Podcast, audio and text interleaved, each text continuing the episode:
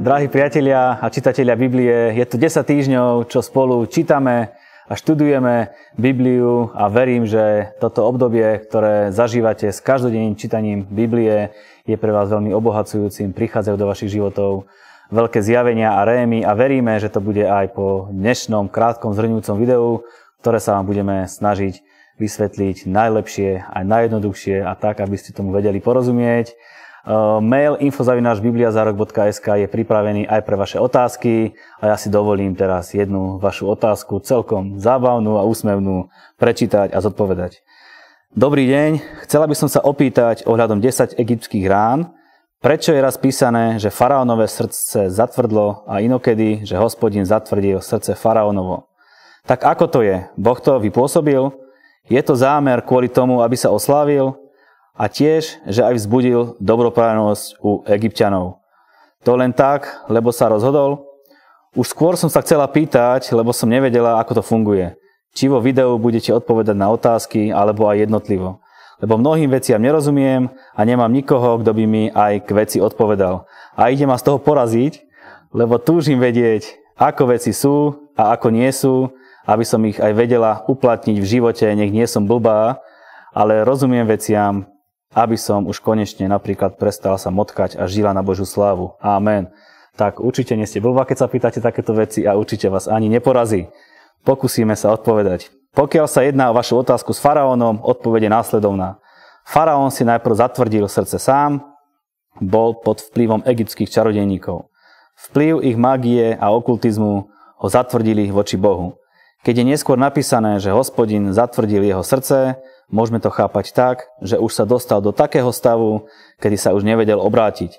Podľa Rímanom 2 nás k pokániu vedie Božia dobrota. Pre neho už neexistovala žiadna milosť. Z Biblie vieme pochopiť, že ľudia sa môžu dostať do takého stavu, z ktorého sa už nevedia obrátiť.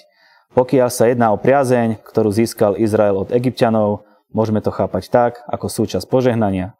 Medzi znaky Abrahamovho požehnania patrí aj priazeň v očiach Boha aj iných ľudí. Vrátim sa ešte k minulej relácii, kde sme začali rozoberať knihu Numery. A povedali sme si ohľadne vyzvedačov, ohľadne slávenia Veľkej noci a povedali sme si, že Izrael bol už skoro pri zasľúbenej zemi a nejako sa veci skomplikovali. Dnes budeme pokračovať v konci knihy Numery a ten, ktorý knihu začal, ju aj dokončí. Mojím dnešným hostom bude Adrian Šesták. Sledujete Bibliu za rok, ktorú vás prevádza Marian Kapusta. Aďo, ďakujem, že si prišiel minule a začal si s nami rozeberať knihu Numery a verím, že dneska úspešne skončíme. Máme sa na veľa vecí tam čo tešiť? A áno, kniha Numery má veľa silných, dobrých príbehov, v ktorých budeme pokračovať aj dneska, takže určite to bude pre čitateľov vzrušujúce. Pozbud nás, prečo je dobré čítať Bibliu každý deň. V liste Rímanom je napísané, že viera je z počutia, a to z počutia Božieho slova. A osobne som presvedčený, aj keď e, nepoznám všetkých e, čitateľov, ale osobne som presvedčený, že čím hlbšie človek ide, tým viacej sa vyostruje náš pohľad na to, čo je pravda, čo je klamstvo a rastie v nás presvedčenie o Bohu, o Božom kráľovstve. Pamätám sa, keď ja som začal študovať Bibliu do hĺbky, bol som prekvapený, že koľko polopravd som mal vo svojom živote. Niektoré veci som chápal, alebo iba časti, určité útržky veci som chápal. Veľa vecí som si nevedel pospájať, nemal som u nich taký komplexný obraz, takže keď e, ideme z týždňa na týždeň, určite rastie zjavenie, rastie viera a rastie presvedčenie v tom, že je dobré žiť pre Boha a slúžiť Mu. Amen. Desiatý týždeň začal čítaním ohľadne smrti Márie a Árona. To bola veľká udalosť, pretože Áron a Mária boli najbližší ľudia, ktorých Mojžiš mal. Minule sme hovorili o vzbure, ktorú mali voči Mojžišovi, ale aj tak boli to jeho najbližší ľudia. A čo sa týka Áronovej smrti, je jedna zaujímavá vec. Archeológovia sa domnievajú, že s najväčšou pravdepodobnosťou jeho hrob je v Petre. Videl som o tom viacero dokumentov. Sám som asi tri razy bol v Petre, keď sme robili zájazdy do, e, zájazdy do Izraela. A je to celkom zaujímavé, lebo Petra je celkom známa turistická destinácia. Je to veľmi zaujímavé, mysteriózne miesto, dalo by sa povedať, pre mnohých ľudí, ktorí ho navštívia. A tam niekde bol aj hrob Árona, teda umiestnený. Ďalej čítame o porážke Sichonovej a Ogovej. A Ok a Sichon boli dvaja králi, ktorí boli za Jordánom, boli na tom území, ktoré bolo za Jordánom. A so Sichonom je taká zaujímavá vec a síce, že Izraeliti s ním nechceli bojovať, ale on, keďže počul o tom, ako Boh porazil e, egyptianov, ako zvíťazili nad egyptianmi, tak sa bál Izraelitov a nechcel im dovoliť, aby prešli cez jeho územie. Oni s ním vyjednávali a hovoria, my len prejdeme a budeme migrovať cez tvoje územie, ale nechceme s tebou bojovať. Ale on aj tak rozhodol sa, že vojenskou agresivitou sa postaví proti ním, nedovolí im prechod. Chceli si kúpiť potravu, jedlo, všetky veci, teda chceli úplne normálne, legálne s ním obchodovať, robiť biznis.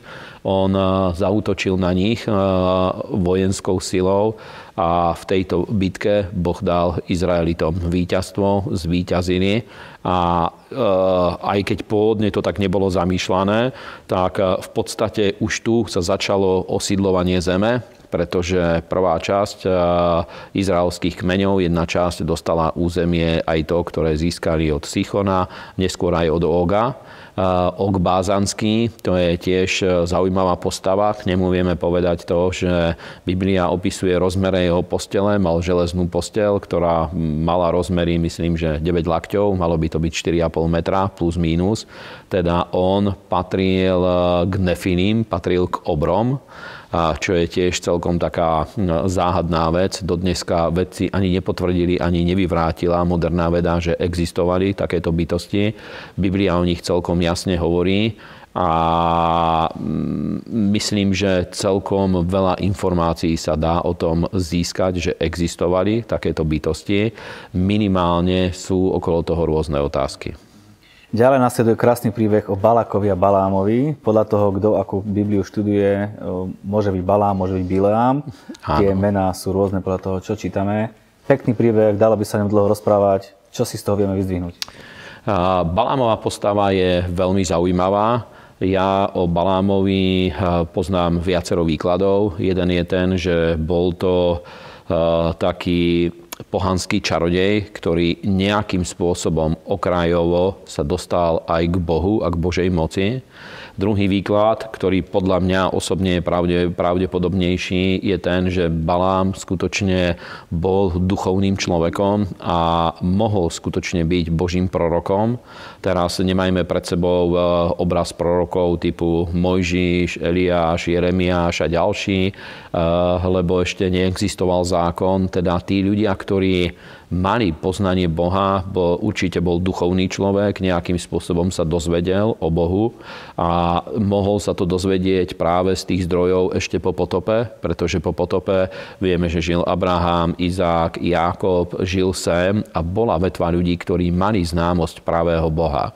Väčšina ľudstva zavrhla poznanie živého Boha, pravého Boha, ale predsa existovali ľudia. List Rímanom, keď hovorí, že poznali Boha, ale neoslavovali ho ako Boha, a ani mu neďakovali, tak to hovorí, o tom sa zvykne hovoriť, že to bolo to obdobie po potope. To boli ľudia, ktorí žili po potope. Každý vedel, že stvoriteľ žije. To nebolo, že vyrástli v materialistickej, marxistickej kultúre, ale boli to ľudia, ktorí normálne vedeli, že Boh existuje a predsa cieľene sa vzbúrili voči nemu. To, z toho vznikla babylonská kultúra a potom od Abraháma začala vznikať biblická kultúra a zrod izraelského národa. Ale teda Balám mohol byť z takej nejakej vetvy, ktorí poznali Boha, ale samozrejme nepoznali zákon a tak ďalej, ale vedel sa napojiť na Božiu moc. Podstata príbehu je v tom, že Balák prosí Baláma, aby preklínal Izrael a Balám váha, neváha a nakoniec vieme, že sa rozhodne aj tak, že ide Áno. s ľuďmi, aby išiel preklínať.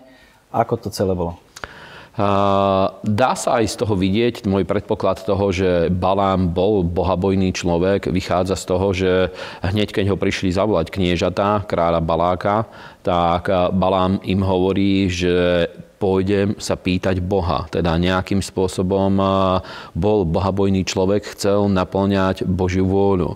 A príbeh je celkom zaujímavý, pretože keď mu Boh povedal, že nepôjdeš, nebudeš zlorečiť tomu, komu ja žehnám, koho som si vyvolil, tak Balák skutočne priniesol túto správu ale Balám bol veľmi prefikaný človek, kráľ Balám poslal e, slávnejších, potom e, ďalšiu skupinu slávnejších kniežat a vojvodcov, vojnových generálov, politikov, známych ľudí a poslal väčší dar, slúbil väčšiu finančnú odmenu a to bola Balámová chyba, že viacej ako pravdu miloval peniaze. Je to veľká výstraha aj pre nás. Biblia hovorí, že koreňom všetkého zlého je milovanie peňazí. Nie peniaze, ale ich milovanie. A keď videl tú väčšiu možnosť zárobku, myslel si, že možno aj Boh zmenil svoj postoj. Teda nechápal Božie výroky ako ultimatívne, nemenné, jasné, ale chápal Boha tak, že skorej tým pohanským spôsobom, že tie vrtochy bohov boli také rôzne, ako poznáme aj z gréckej mytológie. A týmto spôsobom chápal aj on Boha. Nemal zjavenie o Bohu, ale bol duchovný človek, vedel sa dostať do Božej prítomnosti a práve preto vedel získať aj tie proroctvá. A keď sa išiel druhýkrát pýtať Boha, toto veľmi mnohých čitateľov môže zmiasť, Boh mu hovorí, že choď, a moja odpoveď na to je, že prečo jeden deň Boh mu povedal choď, druhý deň povedal nechoď. Moja odpoveď je úplne jednoduchá, pretože hm, aj v kresťanskom živote to poznáme, že určití ľudia, keď sú pre niečo rozhodnutí, tak eh, mnohokrát síce môžu povedať, že idem a budem sa pýtať Boha, ale on už je rozhodnutý vo svojom srdci a tú odpoveď bude počuť, pretože keď raz človek chce počuť, je presvedčený o niečom, je rozhodnutý pre niečo, už nehľadá pravdu, není pokorný, poddajný Bohu vo svojom srdci, ale je rozhodnutý pre niečo. V tomto veľakrát kresťania sa pomýlia a zablúdia a keď to má negatívne následky, povedia, veď som sa pýtal Boha. Podobné to bolo aj s Balámom a vieme potom, ako to pokračuje pokračoval. Príbeh je veľmi zaujímavý, pretože do cesty sa postavil aniel a nakoniec k nemu prehovoril ústami zvieraťa. Tento aniel prehovoril cez e, ústa e, oslice, čo zase je veľmi zaujímavá vec. Je to veľmi zaujímavé, ale nemáme dostatok času. E, či to bolo možné, aby zviera prehovorilo, alebo nie, to je otázka, ale vieme napríklad, že v rajskej záhrade diabol prehovoril ústami hada. Teda je možné, že aniel mohol prehovoriť ústami oslice. A príbeh je veľmi humorný, pretože oslíca ho v skutočnosti zachránila, pretože videla aniela, ktorý tam stál s mečom a prišiel by na neho súd.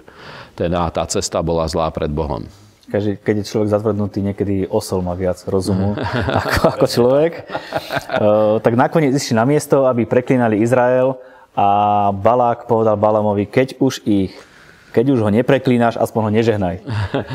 Áno, pretože aj z toho môžeme vychádzať, že Balám bol skutočne Božím prorokom. Nehovoríme, znovu hovoríme, že nemal tú typológiu Mojžiša a týchto prorokov, aby to nebolo metúce. Ale napríklad, keby bol čarodejník, tak jeho proroctvá v žiadnom prípade by sa nedostali do Božieho slova. Aj keď by Boh cez neho hovoril, bola by to výnimočná vec, jeho proroctvá by sa nedostali do Božieho slova. A pritom jeho proroctvá sú absolútne fenomenálne. On skutočne musel byť duchovný človek, musel sa vedieť dostať pod, pod Boží oblák, pod eh, pomazanie Svetého Ducha, pretože také fenomenálne duchovné rozpoznanie Izraela, jeho podstaty, toho, ako Boh videl Izrael, povedal vo svojich proroctvách, ktoré aj kresťania v dnešnej dobe mali by mať túto mentalitu o sebe, ako Boh vidí Boží ľud. Napríklad hovorí, je ako vol, ktorý požerie všetku trávu naokolo, teda to videnie rozmachu, rastu, to chápanie Abrahamovho požehnania. Všetky tieto veci boli obsiahnuté v tých proroctvách, takisto víťazstvo nad nepriateľmi. A ešte by som spomenul, že dokonca Balám vyriekol aj jedno mesiánske proroctvo, keď povedal, výjde hviezda z Jakoba a z Izraela, kde hovoril o samotnom príchode Mesiáša. Áno, ja ho len prečítam. Je to 4. Možišova 24.17. Uvidím ho, ale nie teraz. Pozorovať ho budem, ale nie zblízka. Hviezda vyjde z Jakoba a povstane Berla z Izraela. Zbije kúty Moabove a rozdretí všetkých synov hrmotu vojny. Amen. Potom vieme, že keď sa Balák pozrel a videl, ako Izrael táborí, spočinul na ňom Boží duch. Prečo? Izrael bol veľmi, veľmi dobre organizovaný. Aj to rozloženie, ktoré bolo okolo Mojžišovho stánku. Mm, neviem, či v, tý, v tej predchádzajúcej niektorej relácii sme sa už pri tom prizastavili, ale to rozloženie táborov malo tvár kríža, aspoň tak zvykne sa o tom vo všeobecnosti hovoriť. A najprv stánok prebýval v strede medzi synmi Izraela, potom neskôr bol presťahovaný na jeho okraj, na jeho koniec, ale e, v každom prípade, keď toto videl, videl ten poriadok, pretože Izrael bol odzrkadlením duchovných vecí, bol odzrkadlením Božej slávy. Aj to, akým spôsobom táborili všetky tieto veci. E, s, pohanskými kultúr, s pohanskou kultúrou je to skoro skoro nepochopiteľné. Hej, ale uh, neviem, či sme to spomenuli v predchádzajúcej relácii. Napríklad Biblia hovorí o čistote v stáne. Hej, veci, ktoré uh, boli úplne nepredstaviteľné, ja neviem, v Európe a v ďalších častiach sveta. To, uh, to už dávno predtým, tisíce rokov dozadu, Biblia riešila napríklad, že vojaci museli mať zo sebou lopatku. Keď niekto spravil potrebu, bolo treba to skryť, aby Boh nedal súd na Izrael, pretože Boh nemôže bývať v špíne a tak ďalej. Božia sláva je nezvutná zlučiteľná s týmito vecami. Teda keď on videl ten pohľad na izraelský tábor, prišla na neho Božia sláva, prišlo na neho pomazanie a začal znovu hovoriť proroctvá.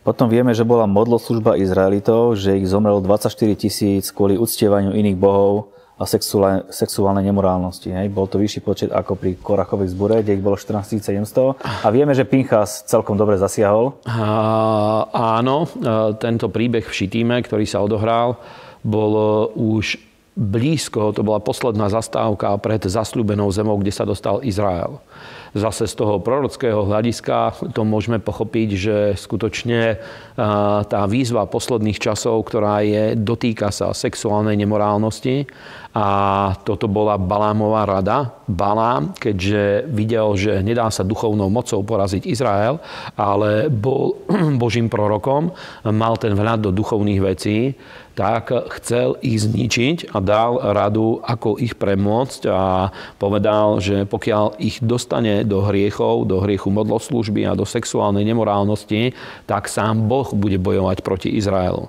A preto urobili takú úkladnú vec.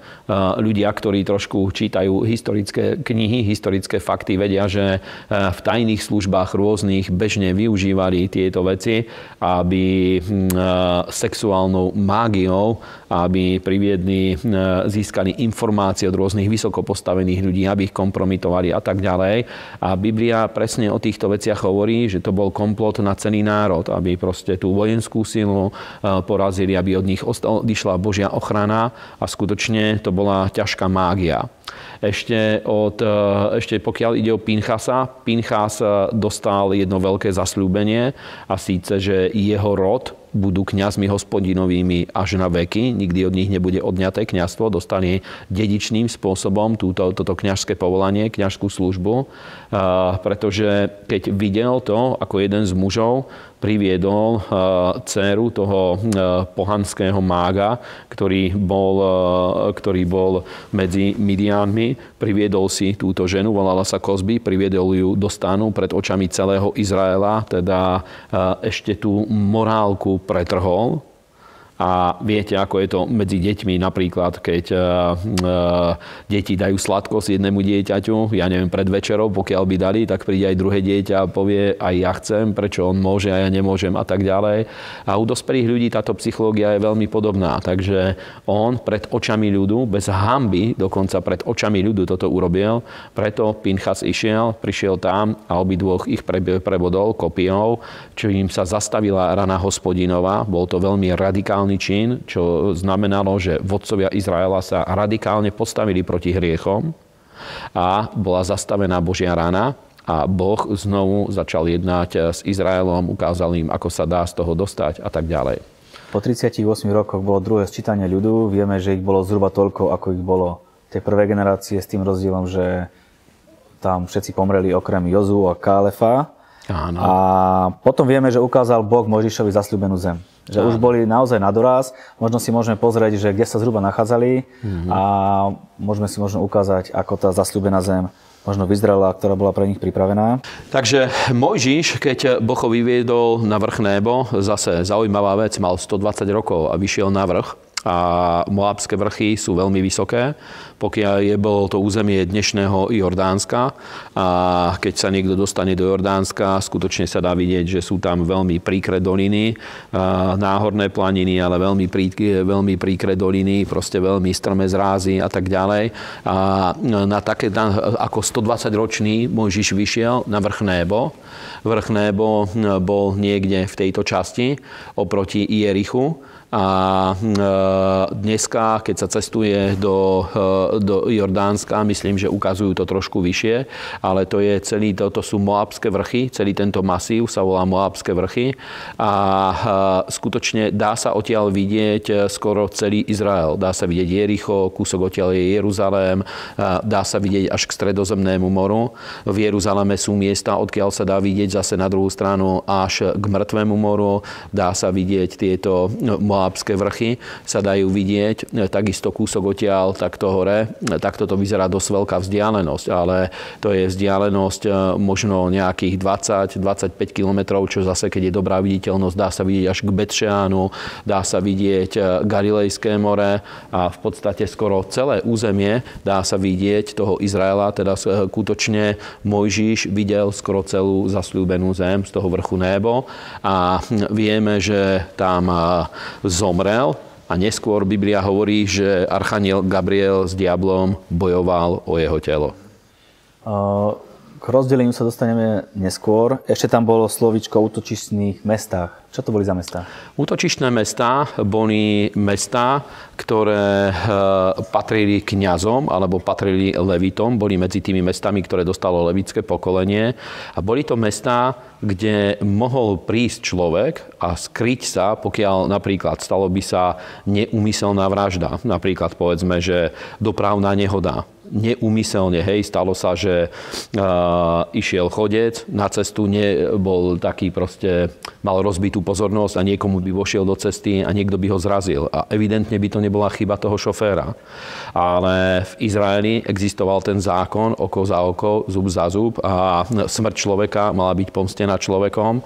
Teda uh, tí príbuzní mohli ísť a pomstiť smrť toho človeka. A boli tieto útočišné mestá, kde mohli ľudia prísť, mohli tam nájsť útočisko a starší ľudu, e, tí, ktorí boli starší v tom meste, dávali garanciu, oni, oni posúdili jeho prípad, zasadla rada, zasadol súd, on predniesol svoj prípad, predniesol to, ako sa to stalo a keď posúdili, že môže mať ochranu, tak na území toho mesta nikto na neho nemohol stiahnuť, ruku, stiahnuť svoju ruku, aby na ňom vykonal pomstu.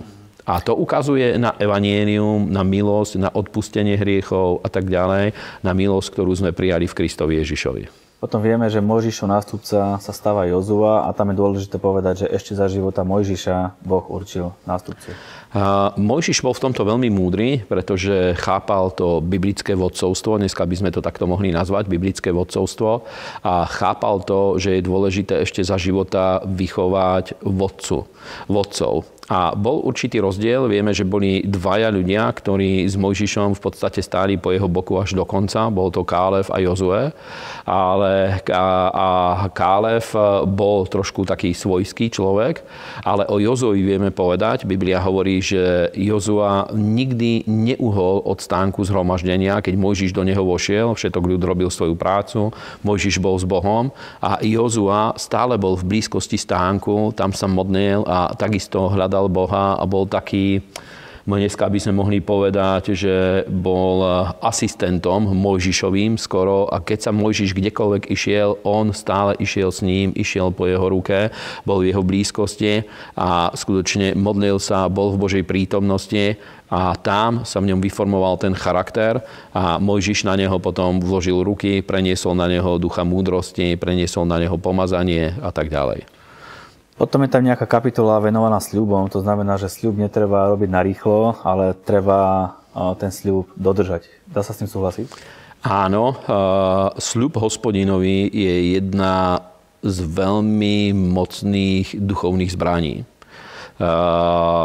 v tom prúde kresťanstva, v ktorom ja sa pohybujem, je sľub Bohu celkom známa vec, pretože my tomu veríme, že je možné nepoviem, že s Bohom obchodovať, ale je možné Bohu dať sľub pre nejakú oblasť, že keď, ak Boh sa zachová nejakým spôsobom, tak my na to odpovieme nejakým spôsobom a je možné dať takýmto spôsobom sľub Bohu alebo sľub viery, to môžeme nazvať.